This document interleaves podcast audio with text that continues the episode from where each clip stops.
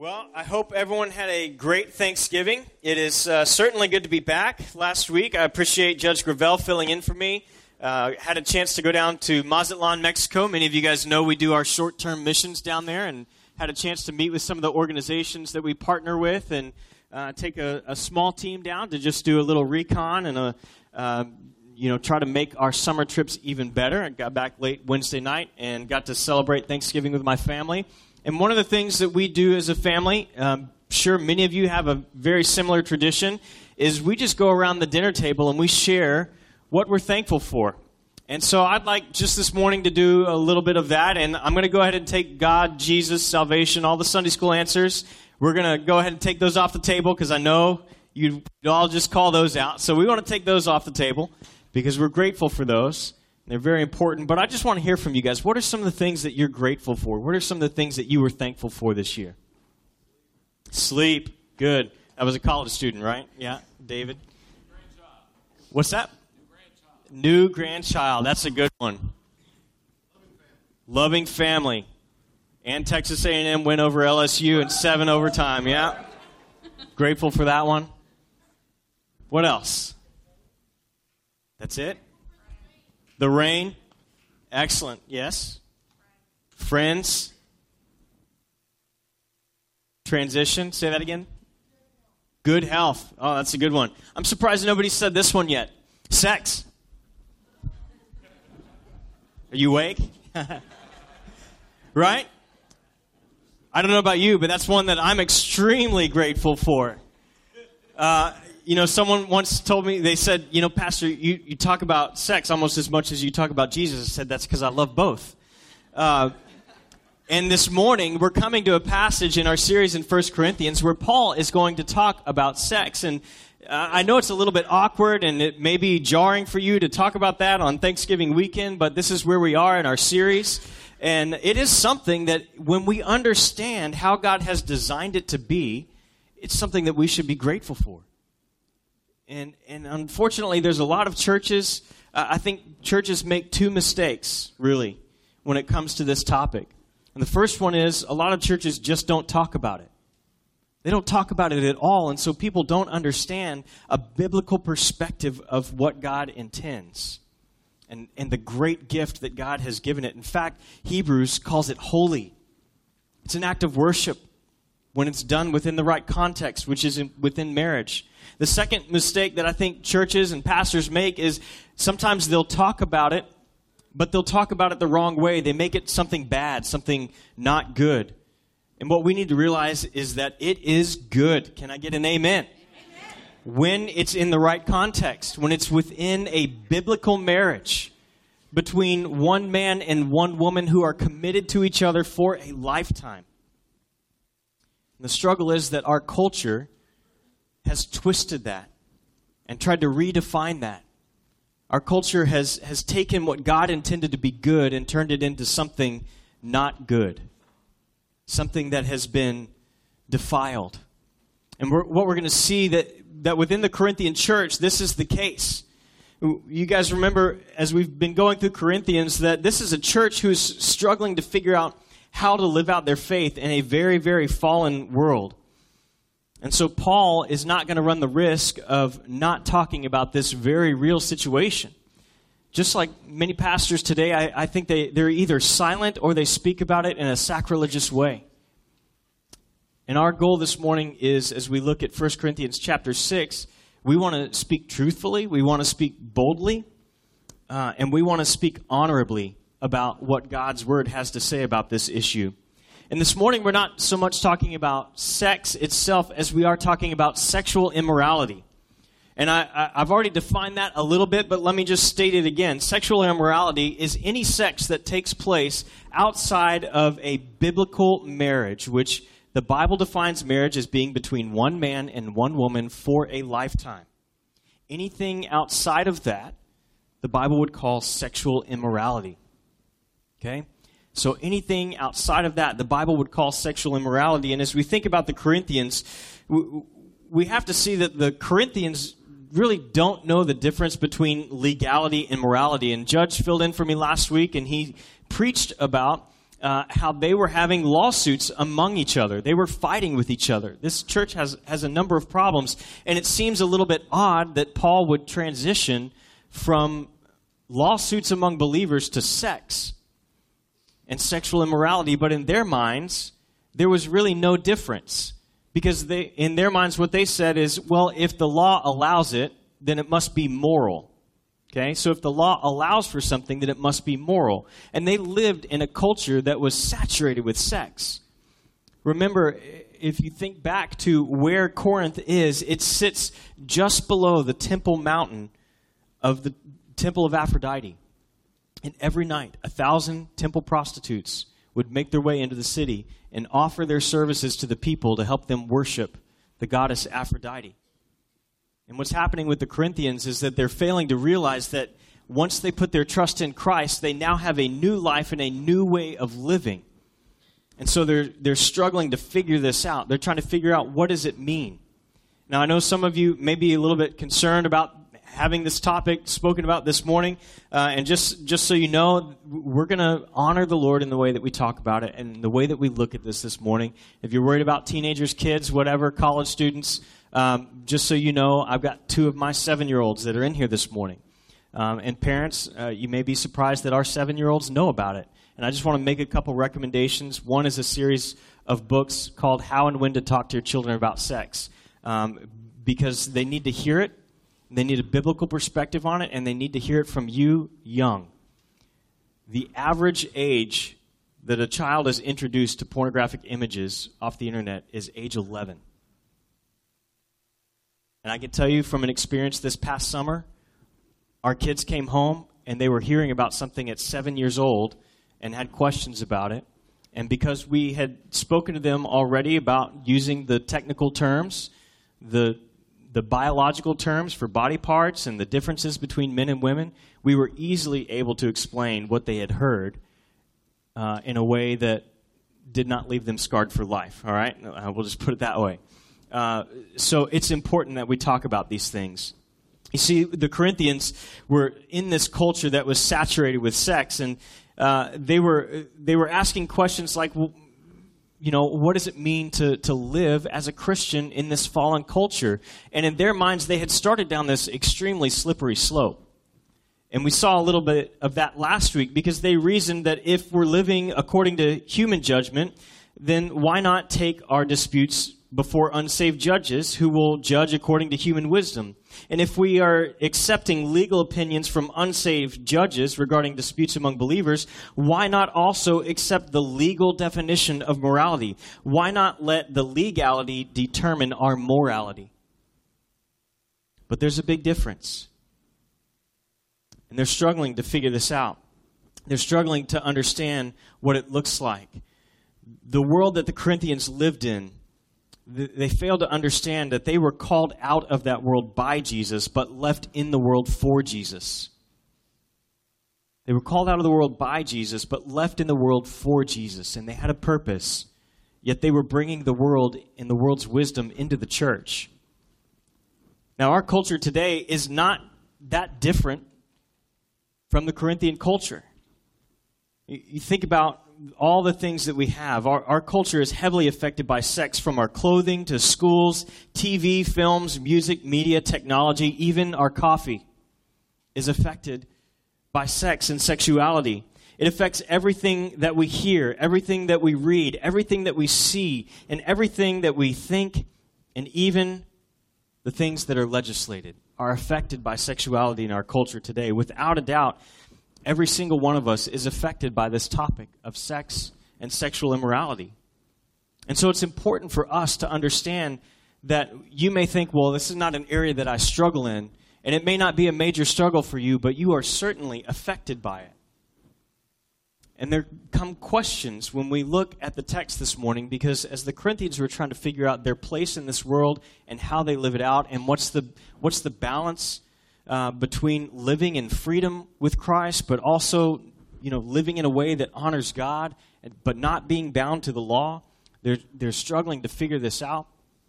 And so, Paul, in this next section, he's going to answer some questions. He's going to answer some questions that they have. And, and if you'll forgive me this morning, instead of statements in our bulletin, in our main points, uh, I, don't have, I don't have statements to give you, but I have kind of questions that I see in this text that the Apostle Paul is addressing that I think many of us still face today. We hear these questions over and over again. I was a youth pastor for 12 years. And believe it or not, this is a big topic that teenagers want to talk about. They want to know about it. They want to know what does the Bible have to say? How do I honor the Lord in this? And so this morning we're going to look at this, keeping in mind, as Peter Kreeft says, he says, sex is the effective religion of our culture. It affects everything we do, and so it's important that we look at God's Word and we understand what it says so that we can understand how to honor Him. So, the first question that I want us to answer this morning is Don't Christians have freedom from the law? Don't Christians have freedom from the law? You see, the Corinthians were living in a way that, that they understood hey, when I put my trust in Jesus Christ, Paul elsewhere has taught that, hey, you're not bound to keep the law. In fact, in Acts chapter 15, there was a big debate in the early church about what parts of the law should the should the Gentile Christians keep and what parts shouldn't they keep? Should they be circumcised? Should they not be circumcised? Do they have to keep all the festivals? And so the early church fathers, the disciples, the apostles, send out a letter saying, hey, we, we want two things from you. We want you to not eat meat that's been strangled in sacrifice to an idol, and we want you to abstain from sexual immorality. So that's kind of kind of loose there. I mean, there's, there's a lot of gray area in there. And I think this is one of the struggles that we have as Christians is there is a lot of gray area in what we can and can't do. But what's not gray is what principles do we live by that honor God? And so we have this question of, well, if I'm free from trying to keep the law as a way of salvation, then doesn't that mean that I'm free to do what I want? Well, let's look at 1 Corinthians chapter 6 beginning in verse 12. The apostle Paul, he's quoting the Corinthians He's saying, Everything is permissible for me, but not everything is helpful. Everything is permissible for me, but I will not be brought under control of anything. Let's stop there.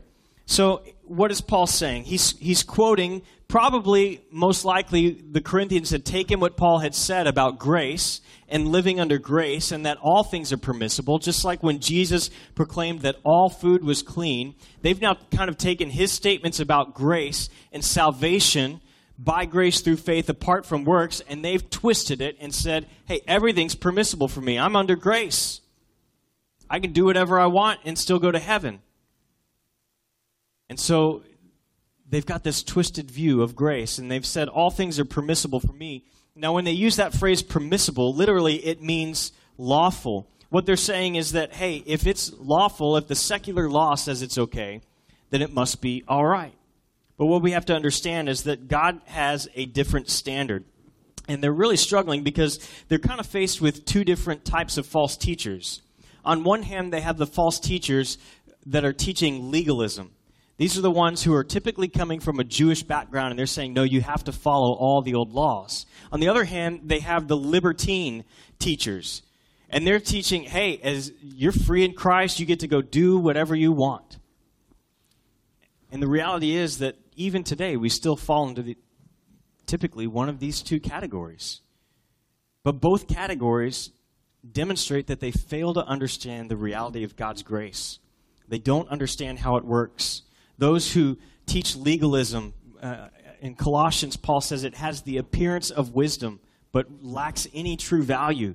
That you've got to follow this law and this law and this law. And, and I know some of you who are box checkers like myself, you just want, like, okay, give me the list of what I, what I can and can't do. That's easy. It's easy to live by those rules, but that's not what God calls us to. He calls us to live under grace. When we try to put ourselves under the law, we fail to understand God's grace. At the same time, if we swing to the other side and we say, well, God, God gives us grace, I get to live however I want, then we also fail to understand God's grace. Because although God's grace is free, it's certainly not cheap because it cost him his one and only son. So Paul is trying to draw them back to a more balanced view to understand what it is that God wants from them. there's a couple of great passages of Scripture that I want to point you to. One is Galatians 5 1, and then later in verse 13, the Apostle Paul, writing to a different church, says, Christ has liberated us to be free. Stand firm then, and don't submit again to a yoke of slavery. And then in verse 13, he says this For you are called to be free, brothers. Only don't use this freedom as an opportunity for the flesh, but to serve one another through love. Another great passage I'd encourage you to go home and read. We don't have time to look at it this morning, but the entire chapter of Romans chapter 6. It's one of my absolute favorite chapters. And Paul says this He says, Are we to continue in sin that grace may increase? By no means. May it never be. See, this wasn't the only church that was struggling with this. Even in the Roman church, they had this idea that, well, if God gives me grace when I sin, then if I sin more, then I get more grace, which is a good thing. And Paul says, no, no, no, that's not how it works. We need to be striving to honor God with our bodies. Later on, Paul is going to address this specifically. Chapter 8 through 10, Paul's going to talk even more about the difference between liberty and license.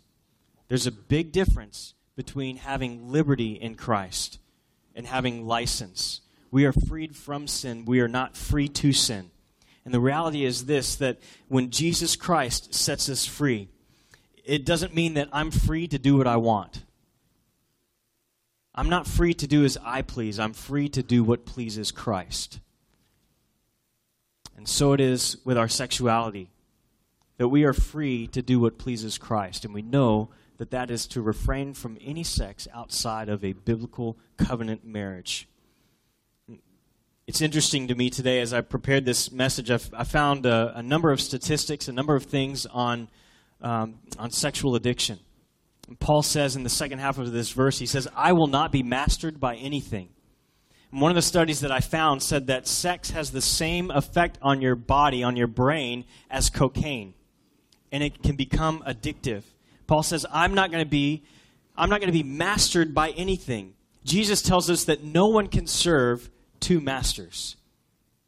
No one can serve two masters. And uh, over and over again, I kept coming up on these studies about different addictions. Sexual addiction was usually one of the first ones that was listed. But there are a number of other things that are kind of outside of this that I just wanted to bring up as well. We have addictions to drug, addictions to alcohol, addictions to nicotine, food. After Thanksgiving, who wants to think about that one, right? We become addicted to food.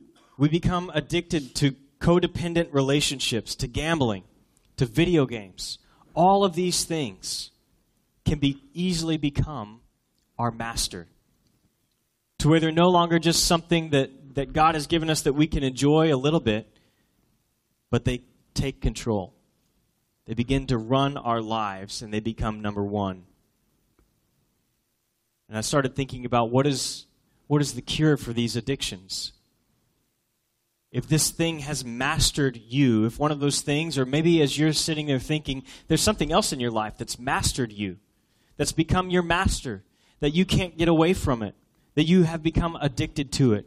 And where do these addictions end? They end with a new master. They end with a new master. That master is Jesus Christ. And I'll say this. I'll, let me let me add this on. Jesus Christ and Christ alone needs to become your master. But there are some who've been struggling with addiction for so long that there are actual chemical imbalances in your brain that has have caused you to crave that, and there may be additional steps that you need to, to take uh, in order to be set truly free. But your hope is not in treatment, your hope is not in medication, your hope is in Jesus Christ and Christ alone. He needs to be your master. He is the only one that can set you free from those addictions. So are we are we free from the law? Don't we have freedom from the law? The freedom is this. We are free not to do as we please, but what pleases Christ. The second question I have is this. God made me a sexual being. God gave me these desires. Why wouldn't he want me to just fulfill them? Let's look at what Paul says in the following verses. Verse 13, he says, quoting the Corinthians again, food for the stomach and the stomach for food, but God will do away with both of them. The body is not for sexual immorality, but for the Lord, and the Lord for the body. God raised up the Lord and will also raise us up by his power. All right, so one of the first things you need to understand is that the Corinthians, actually, many of them denied the resurrection. And Paul's going to talk about that later in chapter 15, but that actually affects the way that they think about other things. Because in their mind, if Jesus wasn't raised from the dead, and if I'm not going to be raised from the dead, then when I die, when I leave this earth, my body's done. God has no other use for it, so I may as well get all the use out of it as long as I want. And so they had this saying that food for the stomach and the stomach for food, right? Meaning that when I get hungry, I eat. So there must be other natural urges that God has given me that when I have them, I should just be free to fulfill them. And the reality is that God has made us sexual beings. He's made us with desires. But there's a time and a place that He wants us to use those. And it's completely different from, from food.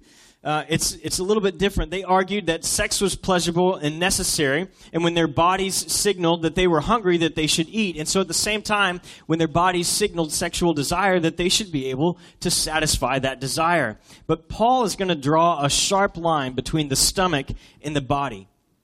He's going to draw a sharp line, and he's going to, he talks about the body here, whereas other places he's talked about the flesh. And when he talks about the body, he's talking about more than just the physical, right? We know that, that when Paul uses the term body to talk about the human being, he's actually talking about both parts of the body. He's talking about the material, which is the flesh, the outside that, that we can touch, and he's talking about the immaterial, the spirit and Paul says, Your body, your body is meant for eternity. Now, I, hope this will get a big amen, especially after we gorged ourselves on Thanksgiving, that it's not this body that will last for all eternity. We get new bodies. Amen? Mine's going to look a little bit more like Arnold Schwarzenegger, I hope. Old, uh, you know, 1970s Arnold Schwarzenegger, not, not present day. But I'm hoping it looks a little bit more like that. Maria! All right?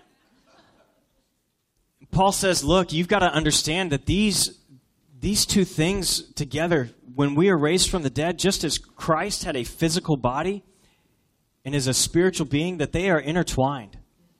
And they are not for you or for your use. They are for something much, much greater. Paul's words, when he says the body is not for immortality, but for the Lord, and then he says that the Lord is for the body. God did not create the body with its sexual capabilities and drives to satisfy these, desires indiscriminately. I had one author that I read this week put it this way. He said, Sensuality is to sex as gluttony is to food. When we overindulge, when we use something in a wrong way, it becomes sinful. And so Paul is telling them, listen, you've got to understand that, that yes, you have these desires, but it's a little bit different than food because now you're making a moral choice about something. You're choosing whether or not you're going to honor God in the way that you do this. And he goes on and he, he reminds them in the next few verses, and he's, verse 20, he's going to tell them to glorify God in your body. He says, We're not to use our bodies to serve ourselves, but to serve God. Our bodies are not for ourselves, they're for God. And that leads me to my next question which is, it's my body. Can I do what I want? Aren't I free to do as I please since it's my body? Let's look at what Paul says. Starting in verse 15, he says, Don't you know that your bodies are a part of Christ's body? Should I take a part of Christ's body and make it part of a prostitute? Absolutely not. Don't you know that anyone joined to a prostitute is one body with her? For scripture says the two will become one flesh, but anyone joined to the Lord is one in spirit with him. What is Paul talking about here? What is Paul saying? He's saying, listen, you've got to understand that God intends for sex to be a binding activity. It's, it's part of the glue that holds a husband and wife together it strengthens their relationship. Sex is more than just physical. How often have we heard today that sex is just physical? Just like the Corinthians, hey, I've got a physical need, I'm going to meet that need. But Paul is pointing out here that it is spiritual, it's emotional, it's physical, and it's mental, and it binds the husband and wife relationship together. In fact, Hebrews uh, and other places in Scripture remind us that the union between a husband and wife is also a picture of Christ and his church. That oneness, that bond that they have, that they're to experience with each other. And so when we take sex outside of the marriage relationship, Paul uses the example of prostitution because that was the major issue of their day. But when we bind ourselves with someone else, when we bind ourselves with an image from our computer screens, we're misusing what God has intended. We're misusing what God has intended. And we have to understand that our body is not our own.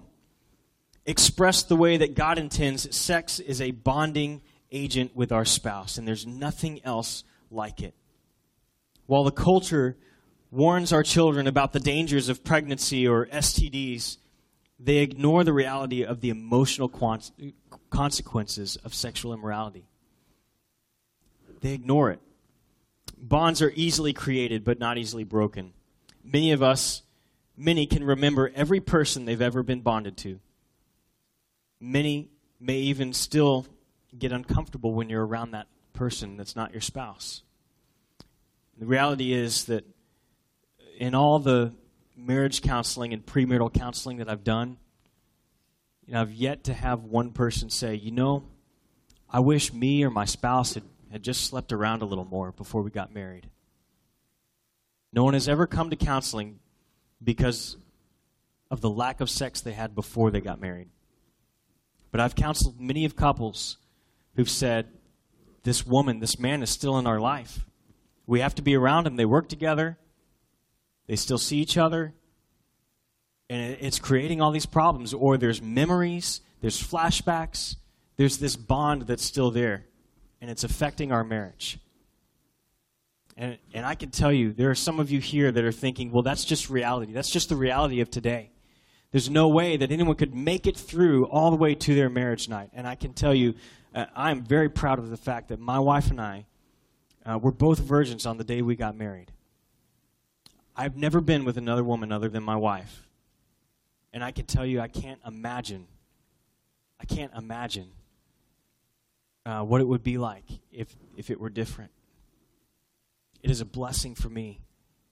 And it's a blessing every time that we are together to, to know that there is safety there. And the reality is that when sex is taken outside of marriage, it becomes destructive.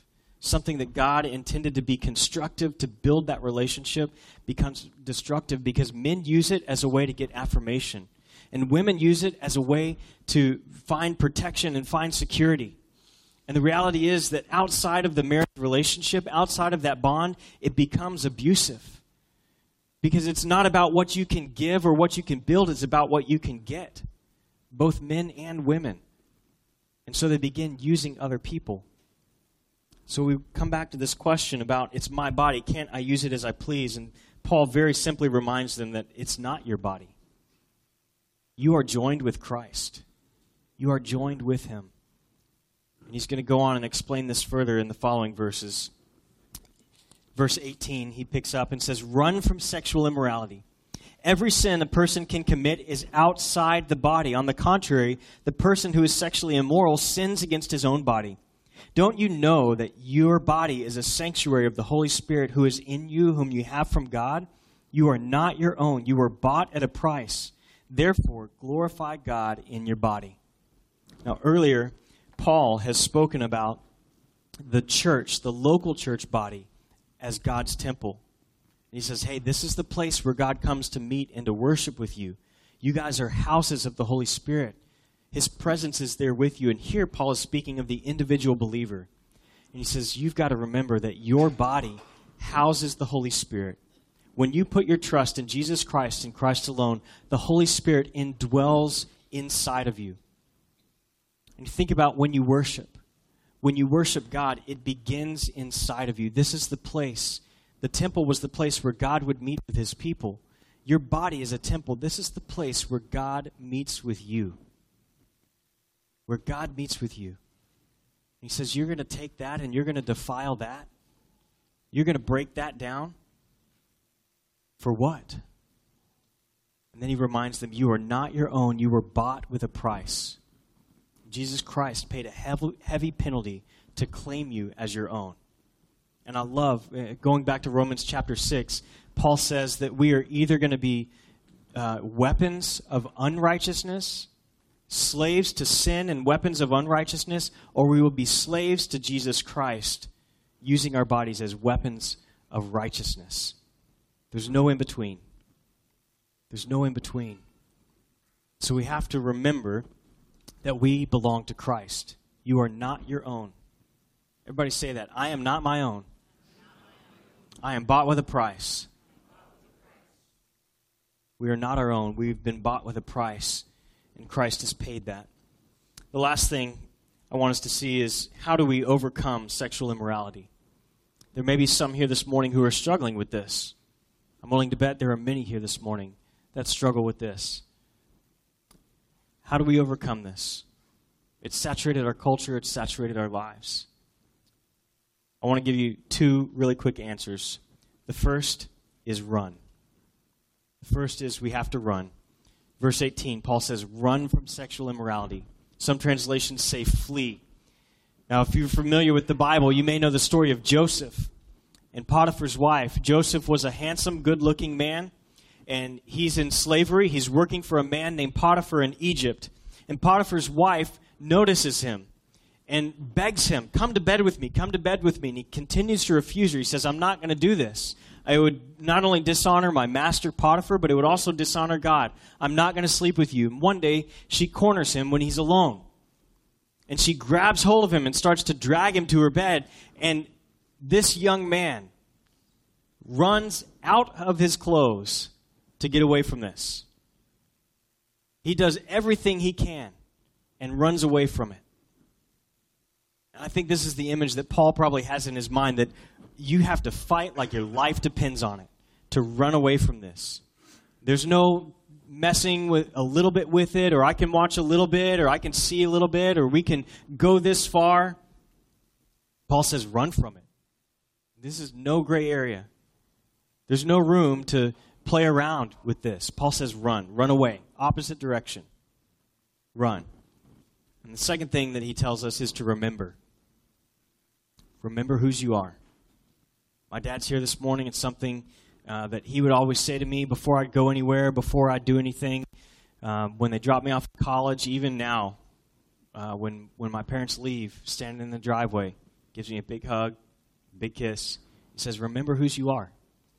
When I was growing up, when I go to spend the night at a friend's house, I always thought it meant um, if you mess up and I have to come pick you up, uh, remember that it reflects on me, and uh, the rod will help you remember whose you are.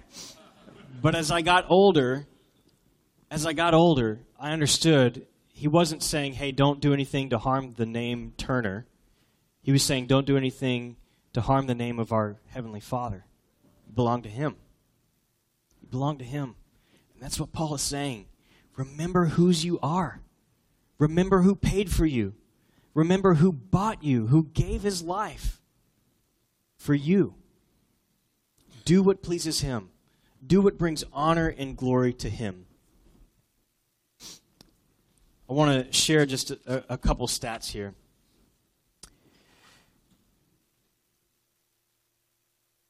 These are uh, from a number of different studies, but these are our current reality. 50% of Christian men and 20% of Christian women report that they are addicted to pornography. Many more are lying. Those who identify as fundamentalist Christians, 91% are more likely to look at porn than most others, and the most common day that they look at pornography is Sunday. Those who are single Christians, 68% of young men and 18% of women admit to using porn at least once a week. 56% of divorce from married couples, uh, 56% of those cases involve one party having an obsessive interest in pornographic websites. The average age, I shared this one earlier, the average age of first internet exposure to pornography is 11. 4.2 million pornographic websites on the internet. A quarter of all searches are for pornographic. That's 68 million per day. There's about 1.5 billion pornographic downloads per month. In the last two minutes, as I've been sharing these statistics, $369,000 has been spent on pornography. Almost 3.4 million people have viewed pornography, and nearly 45,000 people have searched for adult terms in the last two minutes. Are we a culture that has been saturated by sex and sexual immorality? Does it affect every single one of us? Absolutely. Absolutely. How do we think about this? Are we going to think about this? Are we going to bring the world's wisdom into the church and just say it's no big deal? Or are we going to allow the Word of God to define how we think and feel and act? Remembering whose we are. And as we remember whose we are, let that inspire us to run. What God had formed and made good, man has defiled. We have millions of people in our culture who are addicted to sex, millions of people who are affected by STDs, millions of babies who are killed every year, revealing that self ownership is the real problem. When it comes down to it, the reality is we want to be in control of our own lives.